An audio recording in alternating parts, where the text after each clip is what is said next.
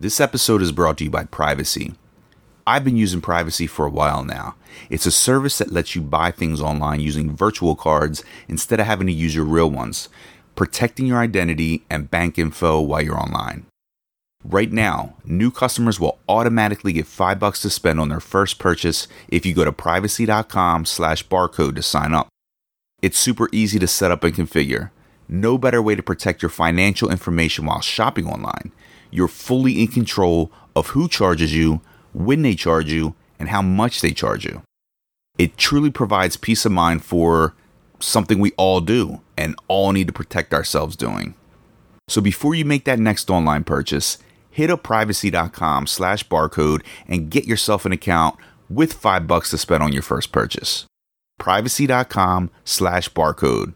Let's get it.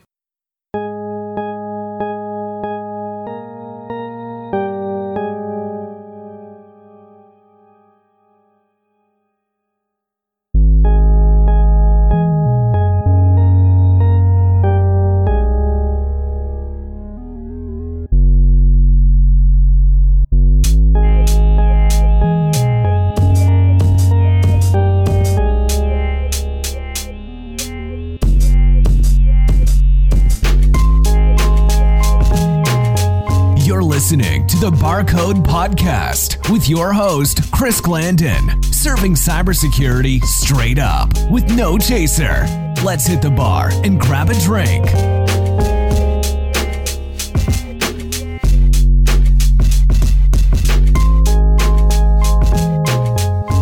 Hey, Boozebot. What's up, bro? Not much, Chris. Another day in paradise. Where's Tony at? Oh, he is down at the other end of the bar. It's been busy. People keep stopping by, on their way to Sin City. Oh, I bet. Well, speaking of bet, I have a drink for you. It's called, the High Roller. Place 3 fourths ounces of Grand Marnier, one and a half ounces of vodka, and 4 ounces of orange juice in a cocktail shaker filled with ice. Shake it, then strain into an old-fashioned glass filled with ice. Finally, top it with a few drops of grenadine. Oh, wow. That's money. Okay, Boozy. I see Tony just freed up. I'm gonna catch you later, man. Later, homie. Okay, you guys, y'all have a good night now. Oh, hey, Chris. Hey, Tony, what's going on? Oh, Tony? Tony called out. I'm Deepfake Tony. You could call me Phony. Hey, where did you get that drink at? Oh, yeah, Boozebot hooked me up. I think you even got him fooled. This guy, always trying to steal my thunder. Oh, Chris, hold on one second. Let me grab this. Hello, thank you for calling Barcode. Chris? Oh, Chris Glander. Oh, yeah, yeah, he's right here. Yeah, yeah, hold on one second. Hey, Chris, it's for you, bud. For me? Hello? Yeah? Yeah? Well, I don't know, man. You know, with this pandemic going on, I'm just not sure. Okay. Press pass? Well, you know it kicks off in like 72 hours. Okay. Okay. I'm on my way then. Tony, I gotta run, man. I'm on my way to Black Hat. All right, brother, good luck with that. I'll see you next round.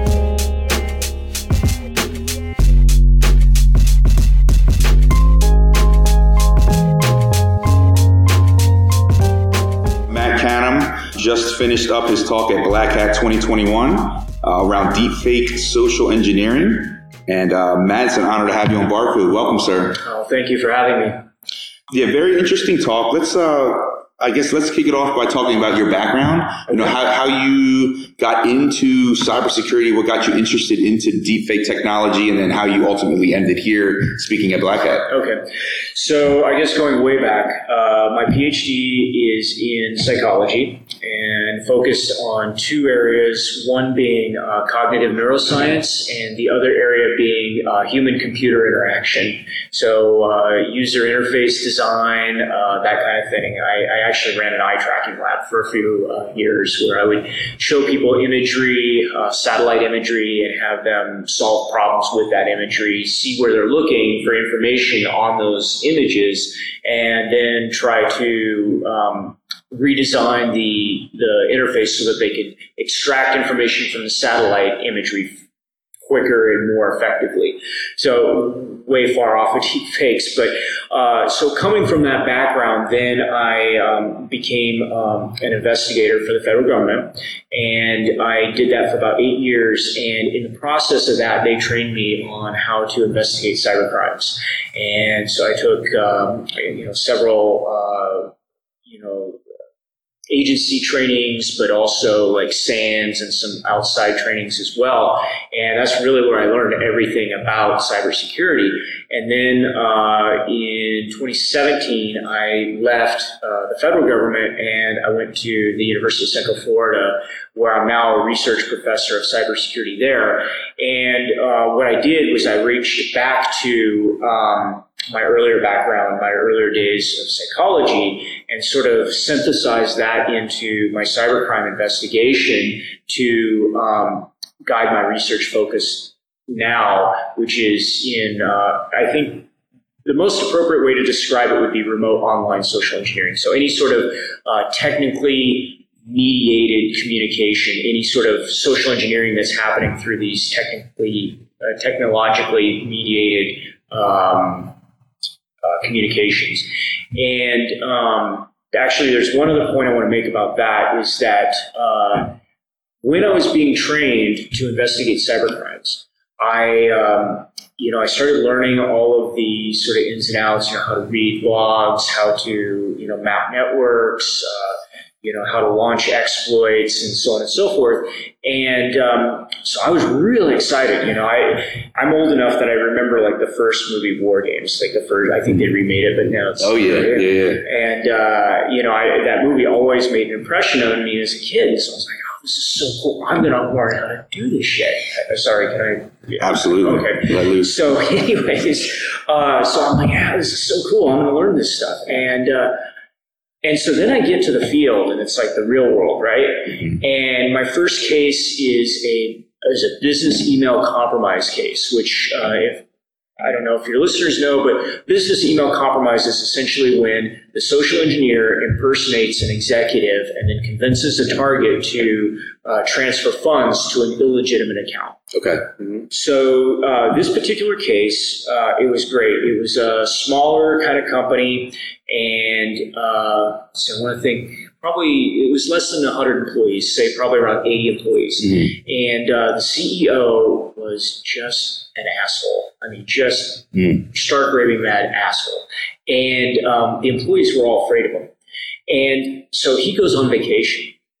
Well, then he emails from his personal Gmail account one of the employees and says, "Hey, there's an emergency and we need you to wire X amount of." It was actually about four million dollars. We need to transfer four million dollars to this other account. It needs to be done, you know, ASAP. I would be emailing you from my company account, but I'm on vacation, and you know, basically do it.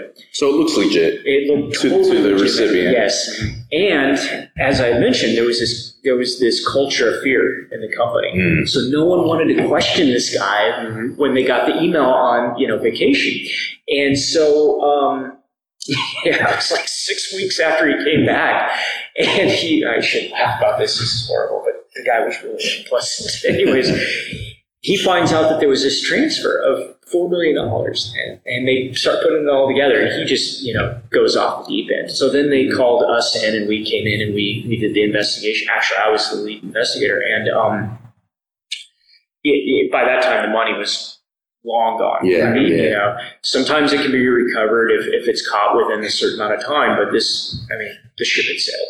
And um, so for me, it made a real impression for a couple of different reasons. Number one, I was really let down because I thought I was going to be investigating all of these really like, you know, like Matthew Broderick. I was going to be investigating people trying to hack into the uh, the WOPR and, and launch nuclear missiles and stuff. And instead, I mean, a high school student could have done this scam. Yeah, You know, I mean, and so it was kind of, it was a little bit disappointing, but, um, But then it Didn't live up to the hype. it didn't live up to the hype. Uh, but the other impression that that particular case left on me was how um, how the CEO facilitated it by just being And such an unpre- uh, you know an unpleasant person and setting up this culture of fear. Like he he put the pieces in place to facilitate that crime to happen, and, and so that and so that inspired not only some of the research I'm doing now, but also the consulting that I do on the side, which is is focused by and large on how do we create secure cultures in organizations. That sounds like the perfect insider threat exploit. Yes. Perfect. Yeah, flawless. Yeah. So I guess that's sort of how I guess the evolution of deepfake started, right? Being being able to impersonate someone if it's over text or voice, but now you're starting to see that evolve into different mediums where you're still impersonating someone Right. with that level of trust. So the social okay, so the essence of social engineering has not really changed all that much. It's um, what synthetic media is. So synthetic media being um, you know media that is either generated by or facilitated by an artificial intelligence, machine learning sort of uh, artificial means. The only thing that that synthetic media is doing is it's allowing um, additional capability to the social engineer. So, you know, the con artists of, you know, the 1910s and the 1920s, um, I mean, they were doing the same thing, right? They were, but they were doing it in person. They weren't doing it through this medium of communication, and they didn't have this advantage of being able to take on the appearance of somebody else or take on the voice of somebody else. But they had to do it as as themselves. And um, so, yeah. So to to get back to your question that I keep avoiding, uh, the way that this actually all started for me. So I've been doing research into social engineering for um, really about four years, but I mean, I've been putting all the pieces in place for well over 12 years, I think, from the actual in the field investigations and my, my background in psychology. But the last four years at the uh, University of Central Florida, I've been really focusing on remote online social engineering, trying to understand the dynamics and, and so on and so forth. Is that when you really started seeing deepfakes emerge? Uh, Or was it yeah, before well, then? I think. Yeah, it would have been a little bit before then because I think I saw my first deepfake in 2016. Okay. So it would have been, yeah, it was a little bit before. But what started this research now is um, I had a PhD student come up to me, and it's classic. Um, I hope she doesn't listen to this. She- I hope she does. she like you know she comes okay so it was literally like look i hear that you're like the professor i should talk to about social engineering. Yeah. I was like yeah i guess so. And and then she's like well i want to do something with deep fakes and i was like okay great. Tell me more. And she's like yeah that's it. I want to do something with deep fakes and social engineering. And i was like okay great. This is a completely blank slate. Let's go. Let's Yeah. do this. And so we um, I, I mean, I knew a little bit, but I knew very little. And uh, we just started delving into this. And because she's a grad student, I, I put her on the task of uh, GitHub and looking at open source stuff because I just didn't want to, to get into that. so she was doing the, the research for you. Yeah, she was doing the dirty work, Okay. and, and uh, yeah, and then I started looking more. Uh, well, and because my background is is more criminally oriented, I started looking at some of the uh, criminal indictments that have gone Right, right. on, and some of the security reports. And uh, man, I, I really became fascinated with this very quickly, and sort of tangent, tangential to that, I was also and still am doing work in um, gift card scams, which is sort of like uh, phishing but using gift cards. And um, think you'd mentioned earlier catfishing. So catfishing is taking this online persona sort of on and using that to then um, manipulate somebody into giving something up, uh, money or what have you. And um, sorry, I'm going to go on a little tangent again, real quick, but um, so catfishing and gift card scams share uh, something in common that I, I find really fascinating, which is that there is a prolonged interaction between the social engineer and the victim. Okay. And so, in like romance scams are a very common um, instantiation of um, catfishing, Mhm. a form of catfishing.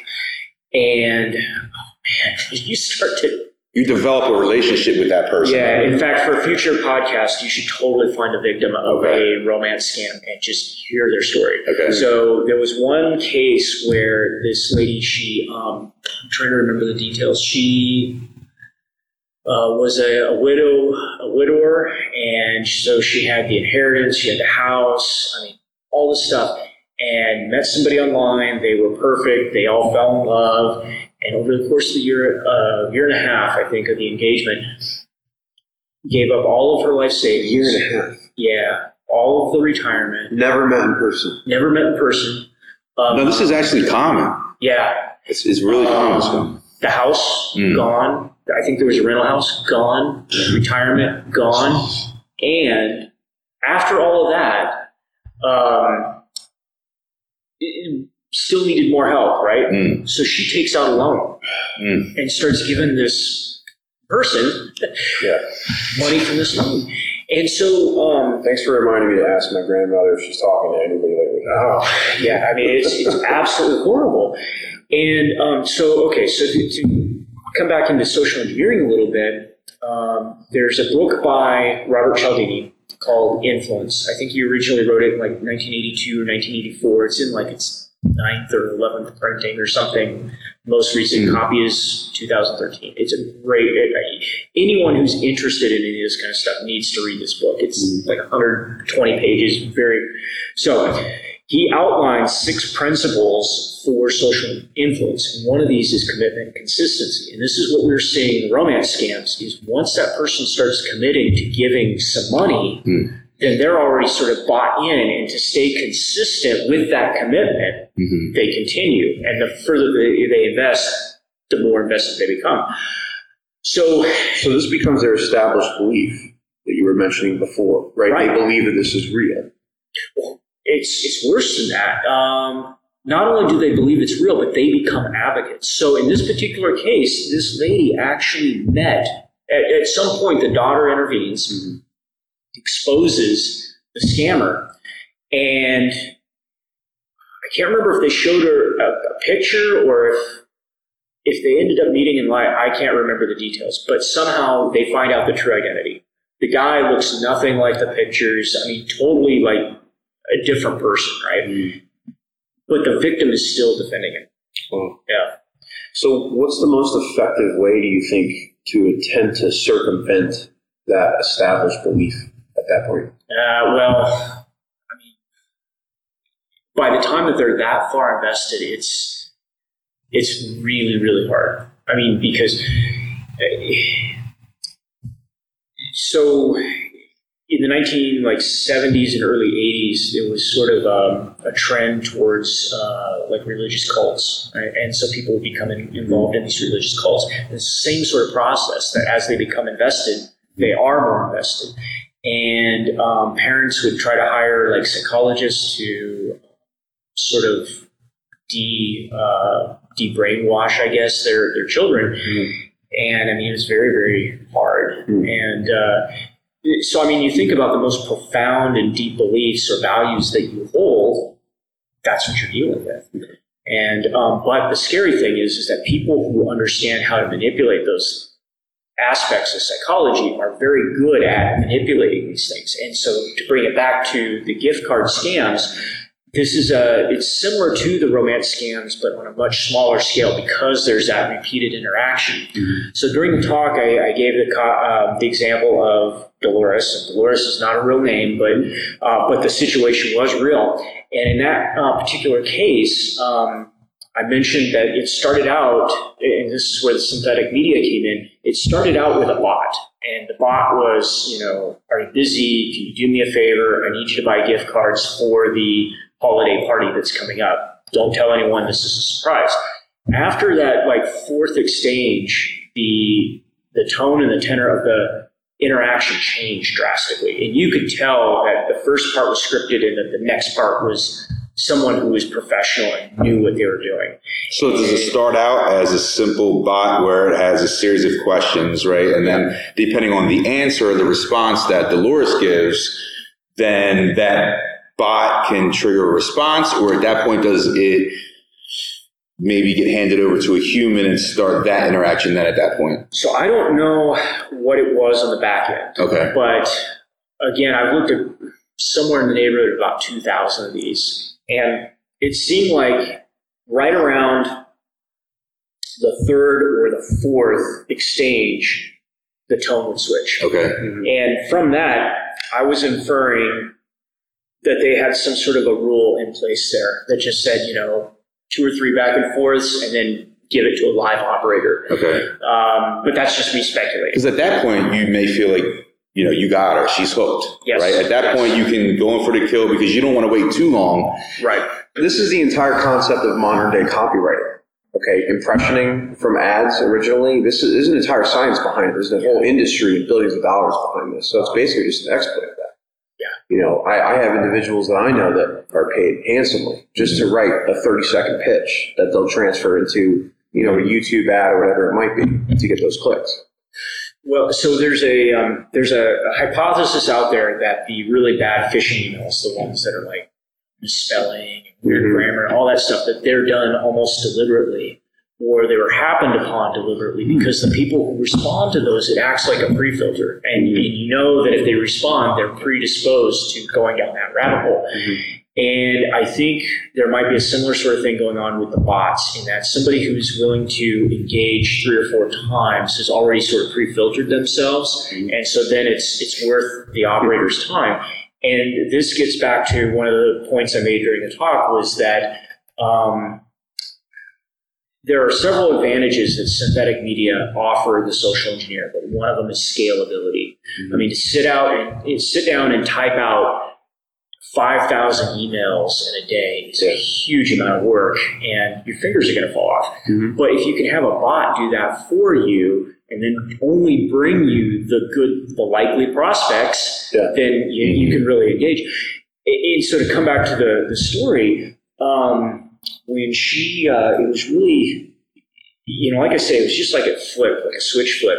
And at one point, she got really uh, hesitant about it. She's like, you know, this is weird. You've never asked me to do this before. And um, the the social engineer came back and was like, what the fuck are you questioning me for? I'm the boss. You, you need to do this. Yeah. And, you know, I need this done now. And she's and she was telling me in the interview that that this is something that struck her as very bizarre, but again, as I mentioned in the talk, sometimes believing is seeing, right? So she had that expectation already in place that this was her boss. And so then she justified it. And this is just like the romance scam type of uh, scams as well, is once you have that investment in place, then it's almost like they start working backwards.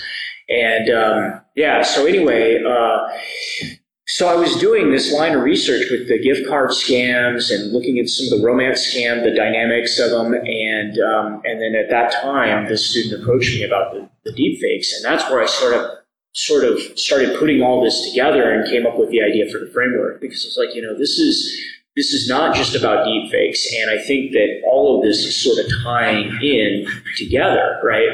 And um, so to come back to catfishing, one of the biggest um, threats to catfishers is that sometimes the the target, the victim, will become suspicious. And they're like, you know, we've never chatted on video, or Yes. you know, I've never seen video of you. I've only seen still frames. Mm-hmm. How do I know you really who you are? And it's interesting to see how they'll dance around that. Most of them have some sort of you know routine that they'll go through, but you can tell it's a challenge, and that's a um, critical point for them. Um, Is it illegal?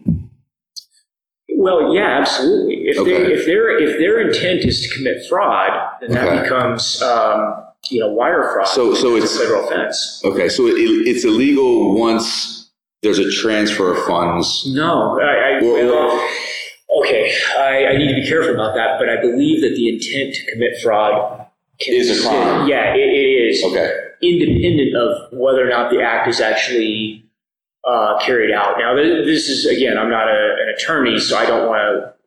I want to be careful in how I Yeah. parse that, but I believe that the intent to commit fraud is also a crime. Oh, conspiracy is a very real charge. Oh yeah, absolutely, yeah. So, 100%. yeah. Was there ever a time where you found yourself believing what you were seeing and it was actually a ruse? Hmm. I wouldn't think so, but I just figured I'd ask. Yeah, in a weird way, uh, yes. Um, there was a time I, I was investigating a cybercrime, and I was like 100% convinced it was this one person. And I spent a long, long time collecting evidence, and it all sort of it all made sense in the context of this person was guilty. But in the end, it turned out that they were not guilty. And fortunately, it didn't get to the point of charging them with anything. I um, this was when I was new and uh, not a very experienced investigator, and I um, I spent a lot of time sort of collecting the background uh, evidence, and then decided to interview this person.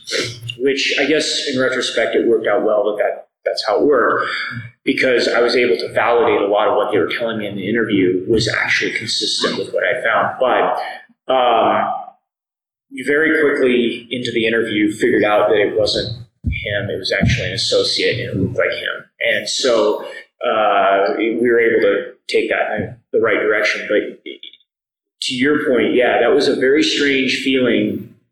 Um, Because you're on the other side yeah, of, of actually be becoming a victim of that or seeing how, how Right. easily it could happen to someone. Right, right. And it was terrifying for me because Yeah. I thought, man, I almost ruined somebody's life because I was convinced of something and I should not. I, I you know, it, it was a good lesson for me to learn early on because after that, I kept a much more open mind when I was doing an investigation. So, Yeah, I feel like that would make me very uh, wary of anything, even if it was the truth. Always second guessing, always questioning. Yeah. Well, it's important because uh, what is it? Richard Feynman said we're. It's always you're always the easiest person to fool, or something like that. Oh, It's, yeah. uh, I- yourself. yeah. I, It's been too long of a day for me to, to remember the quote, but yes, look it up, Richard Feynman, and I know it's, it's something about fooling yourself. So yes, So, Matt, I want to talk about the tech for a moment. And you talked about this a bit in your talk. When you look at GPT 3 and the emergence of GPT 4 and the amount of computing power that it takes to process training data and refine that, is that the reason that you don't see deepfake attacks more in cybersecurity right now? I think yeah, I think it's just a matter of the technology and accessibility. I think once that becomes more available, we're going to see a lot more of this. And in fact, I think that's why uh, the FBI released that uh, private industry notification in March, is because they're expecting to see this. Um, So on the deep web, you know, you have, you know, um, DDoS as a service. You have these as service attacks, right? Yeah. So I'm thinking of maybe deepfakes as a service where someone maybe has invested in the technology and the resources. And now if I want to carry out an attack on Ken, you know, I can just hire this person for X number of dollars and, and have him do the work for me. Have you seen that yet? Um, okay, so I have not seen exactly what you just described, but what I have seen for sale uh, on the dark web is um, how-to guides Okay. and also some software platforms that people could, you know, use themselves. Um, yeah, almost like a, a Metasploit type of kit Interesting. for producing one's own deepfakes. And I, I don't know because I don't know the details of the case, but I I am curious if the woman in Pennsylvania who created or was accused of creating the deepfakes of the cheerleaders, if that might have been something that she used. I don't know. Yeah. But um, Which is very close to home too. yeah, That's not far from me, and that was a that was on the local news when that happened. really. Yeah, and and and I had the same thought to where you know she may not be technically inclined to create these. So did someone create them for her? Hmm. Is she using a service that's commercially available? I, I mean, there's nothing out there that you can buy off the shelf right now that will, you know, get fed data and will spit out a deepfake that I know of.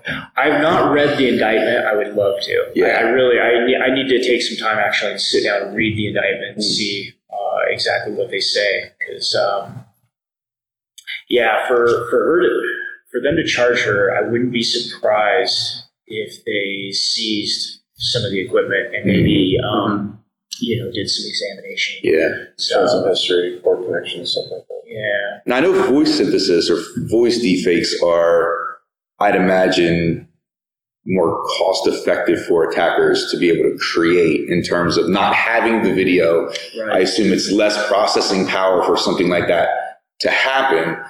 Do you see anything out there right now that is legitimate in terms of either open source tools or commercial tools where you can create these type of voice Well, deepfakes? Um, and so this is where I wish my grad student was here.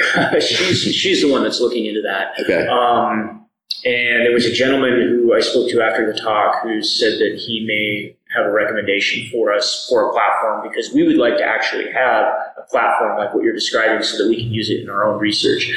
Um, we were going to use uh, Lyrebird, and then they were acquired. I can't remember who they were acquired by, but they were acquired by someone else.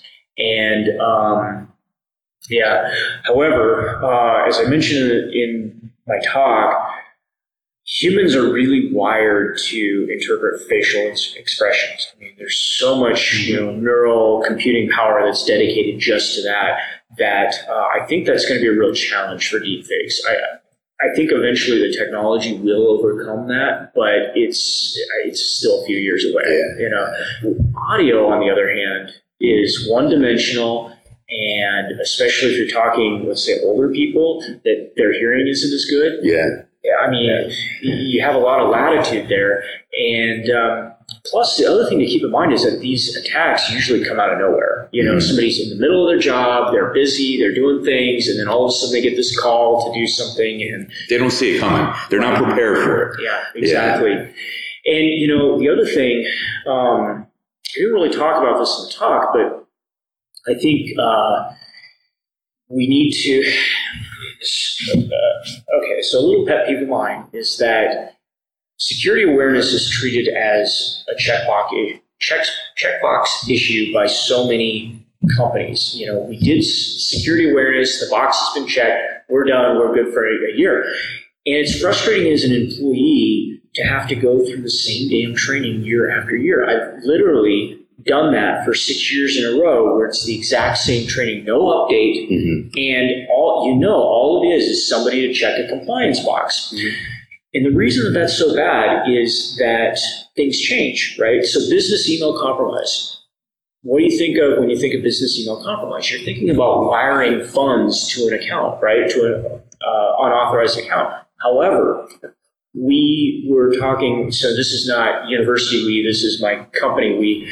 Um, we're talking to a company that actually had a, well, we haven't figured out who it is, but we suspect it's a former employee, impersonated an executive, again, with email, and fired an entire section of the company.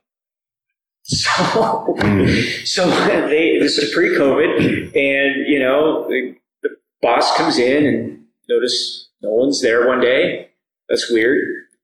The next day, Wow. that's really weird. No confirmation, no, No. double check. Just Yeah. I read it and I received it. Yeah. That's that's burning bridges to a new level. Yeah. Right. So then by day three, they were like, So this is they start calling people. Yeah. And they're like, what are you talking about? You fired us. Yeah. And like, no, what are you talking about? I didn't do, I did no such thing. And so this, But they were able to trace it back to that employee that left. well, no, there's somebody that, that we suspect, Okay. but we don't have enough evidence to actually say, you know, it was, that.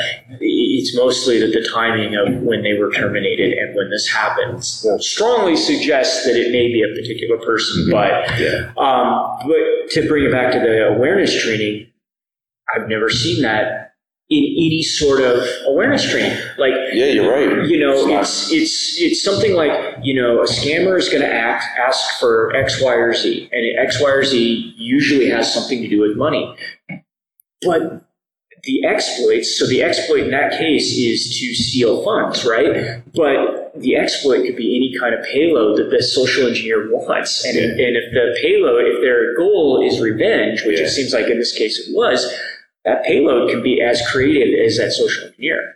So It's the human exploit. Exactly, exactly. And this is not something I see talked about in any kind of security awareness. I'll give you another variation um, catfishing, typically associated with uh, romance scams.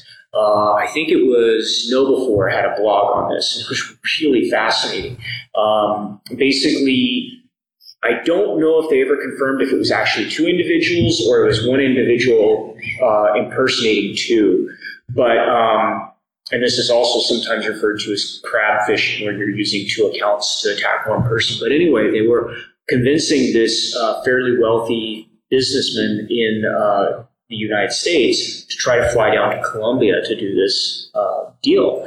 And kind of last minute, he got a, a, strange sort of feeling about it, and so he started doing some, you know, investigating on his own and contacted the individual that he was supposed to meet through another uh, pathway and contacts this person and the person says, I have no idea who you are. I I haven't done, you know, I haven't set up any meeting. I, I have no idea what you're talking about. And so in that particular case, what uh, the suspicion is, is that that was a case of catfishing meant to lure somebody into a kidnapping situation. Mm-hmm. That's what exactly what it sounds like. That's yeah. Scary. So have you seen anywhere or do you foresee in the future that deepfakes could become intelligent enough where you could have not only the video data but also the intellectual data to be able to carry a two-way conversation versus a voice impersonator that may not know the the the discussion points that maybe someone that you could feed in that data to and is that something that you, as, as the advancement, you know, goes on? I, I think okay, this is purely speculation and my opinion. Mhm. However, uh, I think we're definitely heading in that direction. And um, when that happens, that's that's going to be, I think, game changing on a level that we've already seen. Like as far as we've already come, it's going to be that much more because right now. Um, so with the example with uh, President Obama and Jordan Peele, you watch Jordan Peele uh, controlling that synpuppet, right? He's he's doing an impression of President Obama when he's speaking. Um, it's just that you've got that that skin, that that digital skin of President Obama overlapping it, right? But you put well, you put me there and me doing an impression. I'm going to be horrible. I'm not an actor. I, I can't do that. And um, so I'm going to be very limited as to how effective I can be as a deepfake social engineer on someone else. Right. So that social engineer has, at, at this point, still has to be an actor. Yeah, yeah. You're in politics. And I'm just saying hypothetically, you're in politics. Right, yeah. And you understand, you know, what Obama's advocating for. And you go in and, and you pitch the opposite. Right. And you can speak to that intelligently and be able to field questions, maybe live questions on air. Like, are, are deepfakes able to go live like that now? Right, right, Or, or maybe in the future have sort of a live deepfake where the processing is like that. right, right. And so if we get to the point where the person doesn't need to be an actor, but they can just be feeding lines through like a keyboard or something, I mean, that, that's going to be That's insane. Yeah. And I mean, uh, we've been focusing on social engineering, but I think the thing that people really get concerned about with deep fakes is like disinformation, misinformation, information warfare campaigns. At some point, what I see is not only that, but you couple it with um, like some of the conversation we were having earlier about some of the tailored marketing and you know using background information from social media and so on and so forth to tailor campaigns. Now all of a sudden you can have your politician that's giving individually tailored video messages to everybody in the audience. Yeah. Yeah. yeah. And um, and so you know because once you once you move to the keyboard, right, then you don't even need a human behind that keyboard anymore. You can use a GPT three or GPT four, Yeah. and, and that's where you know now You're pulling data. yeah, and you're combining it with something like Cambridge Analytica, and you're going, okay, well, we know that this psycho- uh, psychographic subgroup responds best to messaging, not this messaging, but messaging tone in this way. So the example I love is uh, Alexander Nix, the um, former CEO of Cambridge Analytica, talks about uh, the issue of gun control and said, well, okay, we know that people who are high, okay, so in personality, there is the uh, five factor model of personality, which is uh, openness, conscientiousness, uh, extroversion, agreeableness, and neuroticism. And everybody has some, they score somewhere on each of those dimensions, right? But you can score high, you can score low. So, uh, psychograph, what they were finding was that psychographic subgroups who scored high in conscientiousness responded more to traditional themes. So okay, so you already have a group that's opposed to gun control. You know that, so you know that issue is good. But they, what they would do is they would use images and messaging around traditions. So they would show a picture. They, he shows a picture where it's like the sun is setting and it's a father and son hunting, and it's like through the generations. You know, this has been our tradition. Blah blah blah blah blah. So it's a gun control messaging, but it's it's meant to resonate with that psychographic subset. Now, people who are higher on the dimension of neuroticism are con- concerned about their personal safety. So you take that that broad theme of um, gun rights, but you tailor it towards self-defense for that group, and now it resonates. And so I know it's a little off the topic of deep fakes, but I think bringing it full circle, I mean, now we're getting to a point where you can individually tailor not not just the message itself, but how the message is presented to resonate with people based on their personalities. Uh, well, one last point. So, in a past life, I worked in uh, the trading world uh, for proprietary trading shops, and you know they're all about finding edge in the market, and the things they do behind closed doors are fairly um, uh, unprofessional, I guess you could say. But being involved in that world for a while, you know, I started to get involved in trading myself and trying to figure out different ways to compete against the market. And you brought up something that kind of fascinated me. I came up with an idea at the time to build a media machine that would just take every lifeblood of any outlet, whatever it may be, that was related to finance, to companies, to CEO names, whatever, and basically interpret the news so that we can make trading decisions. And you said not only has is this now a real thing, but it's being exploited. Yeah. Um, so there are already companies out there that, that, that take a Twitter, you know, all, everything coming in Twitter and make trading decisions on this. Yeah. Um, so this is outside my area of expertise a bit. However, um, I I went to a talk one time and uh, it was under Chatham House rules, so I can't really attribute the source, but um, the speaker, uh,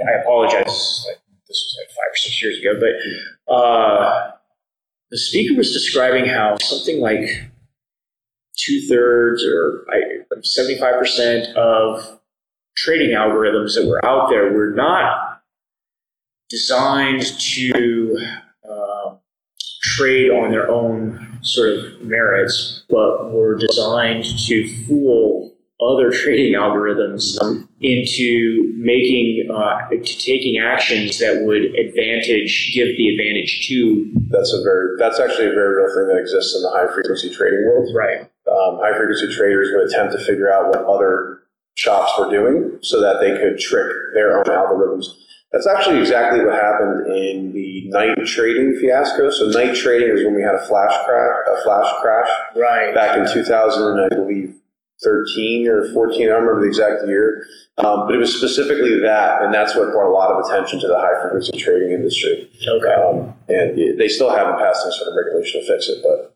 that's something that's actually been around for a long time. Uh, we call it level two trading. Um, so level two trading is where you're actually able to see the pipeline of what's going on with the bigger market makers, and that's actually a pretty big game if you can figure out what the other guys doing. So the last uh, dimension of my framework is who's the target? Is the target human? Is the target automation? And and that's exactly what inspired that. Was I was thinking about how um, you know, we're so focused on the effect of deep fakes on humans, but uh, like that AP Twitter tweet, uh, that I don't know if that was meant to affect humans or if that was effect, meant to affect these algorithms, but it had an effect on the algorithms regardless. It's a big problem, though. You know, uh, game stock trading, GameStop, AMC. Yeah. Um, there's actually a, a very recent pump and dump that happened with um, Reddit and Clover Medical or Clover Health, I think it was called. The stock went from five dollars to twenty eight dollars overnight, and then back down to seven dollars within a day or two.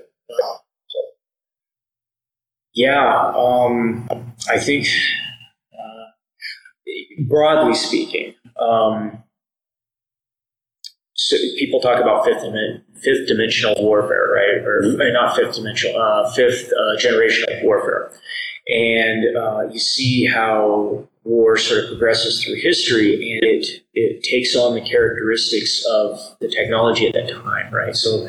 Uh, in the time of uh, tribalism, war was carried out essentially with hunting tools applied to other humans, right? And we live in this uh, universe now of the information. I know it's cliche, but the information age. And I think this has really been brought about by COVID in a lot of ways too, because now, I mean, within a year, you've seen this huge shift to online living. And um, yeah, I, I don't know what that's going to mean, but uh, number one, I think attacks are they're going to come in ways that we're not expecting. They're going to have effects that we're not expecting. Mm-hmm. But the other thing is, is it flattens a lot of this because it used to be. Well, think about nuclear war. You, the idea of nuclear terrorism is somewhat ridiculous because it is so. The technology for how to create a nuclear weapon is not that complicated, but the engineering is. I mean, you almost need a nation state to be able to pull off that engineering. Um, cyber attacks, not not so much. you can, and when you're talking about deepfake social engineering, even easier. And so, I can see I can see a competitive bank putting out a deep fake of the CEO of their you know Yeah. other other bank j- just to pick up a cheap stock. Yeah. You know, Yeah. because it crashed overnight. I, you know, I have not done this, and I'd love to see if someone else has, but I would love to see uh, a record of um, shorts, like shortings, Yep. and track that along a timeline with like cyber attacks, and see if there's any correspondence. I'm gonna write that one down. Um, Yeah, I that, mean, that doesn't exist. well, I, I don't know of anyone who's done it. I've thought about doing it. It's something I'd love to do, but I mean, okay, it's purely hypothetical. Yeah, yeah, I have no inside it's- knowledge on this, but I'm just saying, if I were a hacker group that was, say, going to launch ransomware on Colonial Pipeline, I knew I was going to do it, I knew I was going to execute on a certain day. Why wouldn't I short that stock a few days beforehand, and then, Makes perfect sense. yeah, When you talk about attack scenarios with deepfakes, it's always in in um, a negative light. Or let me rephrase that. So when you talk about deepfakes and security, it's always from a negative angle where it's coming from a cyber attack perspective. right. Do you know, outside of pure entertainment purposes, a good use for deepfakes? Uh, well, let me think about that, but I want to address your first question or first part of the question of. Um, I, I want to bring it back to the security side because. Okay. Um, okay, so I I have to be careful with this myself. Sometimes I just revel in doom and gloom, right? Um, I mean, we all do it. That's that's what we do. What's the mean? Deep down, in everyone deep down in their hearts are waiting for the end of the world. Yes. Right? It's, it's, a, it's, a, it's a fact. um, It's not doom mongering. It's No, it's just. waiting for the the inevitable. I think it's you know it's natural human. No, but you know what I mean. Like it's it's when you see when you read the headlines, when you look at cybersecurity talks, it's always you know be careful of deepfakes. This is how easy it is. This is how you can be attacked. But then when you look at Hollywood, you look at The Irishman, you look at you know other movies that are putting out you know deepfake type technology that's for entertainment. You know, Ken and I were talking about this. Can you can can you come up with a good use that's going to help society by having deepfake technology. Well, and so I, that's where I wanted to come back to is that um, in security, I think we have a natural inclination to think about how things break. Mm. But there's there's sort of the positive side of that, or the, as I mentioned, the counteroffensive side of that too. And I'll, I'll get to your other question in just a second. But I do want to say that we should be using, we being the security community, should be using the deep fake technology to to social engineer to social engineers. I mean, you know, I look at that Jolly Roger bot. Um, oh, man, I, I forgot to ask the audience. I wanted to, if anybody out there knows, if anybody listening to this knows the guy who invented the Jolly Roger bot and, and runs that, I, I would love to meet this person and talk with them. Anyway, Well, here you got the you got the podcast. Yeah, I have the anyone podcast. listening, let me know. Yeah. Um, so this, okay, so this is a voice bot that is meant to respond to uh, voice um, sounds, I guess. And so what happens is, is uh, you, you install it as an app on your phone, you get a, a spam caller, you hit the button, it trans- transfers that spam caller to this voice bot. The caller talks to and interacts with this voice bot the voices that are used are actually, as I understand it, pre-recorded from actors, so they they sound legit. Okay. But it, um, I think I. I I might have this wrong. I think at least in the first iteration, it was completely just random. So it had a, a random sampling of like 50 Mm-hmm. Yeah. utterances. Go on. It's great. No, so it, like at one point, the voice bot, like the, the guy is trying to sell the voice bot something, and the, and the voice bot says something like, uh, "Oh, no, no, wait, wait, just a second. Uh, No, hold on, hold on. Yeah, there, there's a bee on my knee. I, I'm not really sure what to do. I don't want to move. I'm kind of scared." and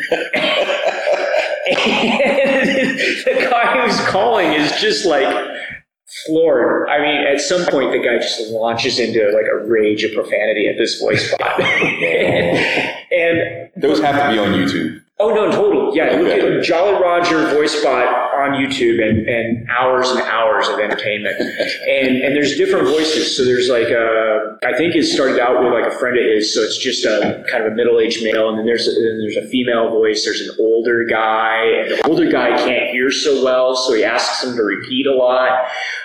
But my point is, is that that in itself is sort of like a counter hack, right? So Yeah. um, you know, these uh, telemarketers or the spam calling is essentially, you know, the voice equivalent to spam email. And what this Jolly Roger bot does is it consumes their resources because it takes them a while to realize that they're not engaging with a person. Now, the later, so it's interesting because you look at the the audio clips from say five years ago, and the people have no idea. Now um, they're getting a lot more savvy. They're saying, "Hey, something's weird here," and then you'll hear a supervisor cut in, and they're like, "Oh yeah, this is a voice bot." And and and one uh, clip, it was great. They said, "Yeah, blacklist this number." So I think a positive use is using this deepfake technology against the people who are perpetrating these things. So that's the first point I'd make. The second point, though, uh, positive uses outside of entertainment. Um, boy, I don't know. Practical jokes, but that's entertainment. It's entertainment. So, so Ken made a good point. So we, we started getting to the discussion of sort of deep faking lost one, like lo- loved ones. Oh, that, that there's a business on this. Have you seen this? no. Okay, I'm sorry. It just Hold on, we're not out. stuck in Black Mirror right now because there is an episode. Almost. Is that real? It's it's it's close. I cannot remember the name of the company. Now I'm gonna. This is gonna haunt me. I'll, I'll find the, the name of the company doing this, but you take a look and see if you can find them. Also, Okay. they take um, existing media of loved ones, and they are creating uh, fully interactive avatars of them. That's exactly what was in that episode. Yeah, yeah. It's just that it's not incarnate. It's you know through silica. But- Yeah. And then there's the other. Um, is it the Holocaust Project? I, I can't remember the name, but they they're taking accounts of Holocaust survivors, and it's but it's a similar sort of thing in that they're they're taking the image and they're taking voice samples, but they're creating interactive Okay. So, avatars. so education could be Yes. certainly a benefit. Yeah. Oh, so when I was a kid, I went to Disneyland and I saw the animatronic uh, Abe Lincoln and George Washington. Right? Yeah, Um, yeah. Obviously, those are a little limited, but um, oh, and it gets weirder than that. Um, I I wish I could remember this woman's name. There's a woman out of uh, one of the universities in Pennsylvania. Is it UPenn or it might be? It's not CMU. It could be Temple. It's, it's, it's a university in Pennsylvania. I'm sorry, long day today. Um, and I can get you. I can get you the resource on this. Okay. Uh, she her preliminary research is that she's basically doing kind of almost the reverse of a deep fake in that she's able to take voices and do reconstructions of the face to, to understand what somebody looks like based on their voice and um, when she explains it it makes sense because your voice sounds the way that it does because of the way that you are constructed the way that your head your, your um, nasal passages, your throat, all these these things contribute to how your voice ends up being. And um, so from that, you can reverse engineer and create a reconstruction, a three dimensional reconstruction of a person's face. It gets even better. Like I would love to do that against the people who call me about my car's warranty. I'd be like, I know who you are. Yeah, yeah. Well, and so you know, like right now, we're making um, you know the recording in a room with carpet, and, you know, walls and stuff. She can actually reproduce to some extent the the environment that it's created in. And so I don't know what degree of accuracy she has, but I know that it's it's substantially better than chance. And um, yeah, so. Um, coming back to the animatronic uh, George Washington, Abe Lincoln, she's saying that it may be possible to flip that and to take old photographs and maybe anticipate or, or sort of guess um, what those people actually sound like. Because think about this. Nobody knows what Abraham Lincoln sounded like, right? I mean, I, I have a certain voice in my mind from movies that I've seen. That's all made up. That is somebody saying, I think he sounded like this, and they, you know, no one has any clue. Um, but it may be possible at some point, given enough, you know, reconstructions, to do something like that. Yeah. Um, That's incredible. Wow. So, um, yeah, thanks for your time and, and speaking with us. You know, I really enjoy your talk. Where can our listeners that are listening to this podcast find you online? I'll get a link up for the talk that you did at Black Hat, but, you know, how can our listeners reach out to you, find out what you're up to? well, so probably the best way is at our website, Belay Seven. That's B E L A Y, the number seven dot com. It's contraction for Beyond Layer Seven. And uh, the white paper that goes along with our talk, or with my talk, is going to be on the line. Uh, and uh, I think we're going to be posting some other material up there. Nice. So, yeah. I hear last call here at the bar, so do you have time for one more? Yeah, Okay. absolutely. If you opened a cybersecurity themed bar, what would the name be and what would your signature drink be called? And when I say cybersecurity this, themed bar, this, this, okay, so this, this might be too cheesy. The, the sidebar? sidebar. Pretty clever. I haven't heard that one yet. Nobody said that. Are you really good at puns?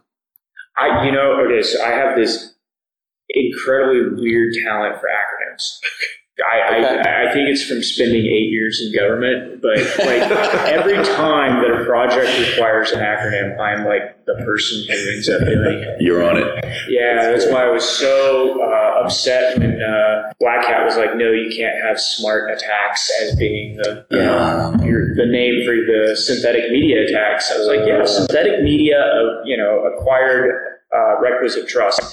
And uh, they're like, "No, smart attacks are something else, so it can't be that." So now I got to come up with a new new name. But uh, yeah, so anyway. All right, so the sidebar, and then what would your signature drink be? Hey, I don't know, man. I have to think about the drink. I, I usually don't get past beers, you know, myself. So I, I have to come up with some sort of, uh, you know, It could be beer. So what if you have a deep fake beer where it looks and it tastes like beer, but it's like a low carb oh, or zero carb? I, the first thing I do with that is give somebody like ketchup or something.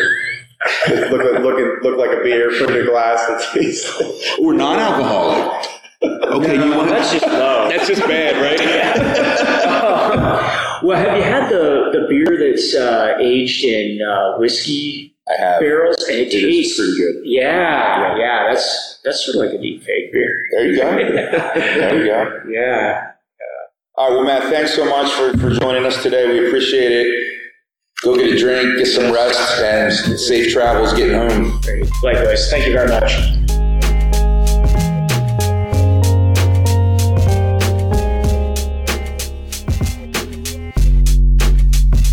Barcode patrons. If you like this episode and would like to support the podcast, rate us on Apple Podcast and visit our Patreon site, patreon.com slash barcode podcast. If you're interested in sponsoring the show, check out the barcodepodcast.com slash sponsor. Cheers. Unfortunately, it's time to shut the bar down for this episode. Thanks for stopping in. See you next time. We'll save you a seat. Be sure to check us out at thebarcodepodcast.com.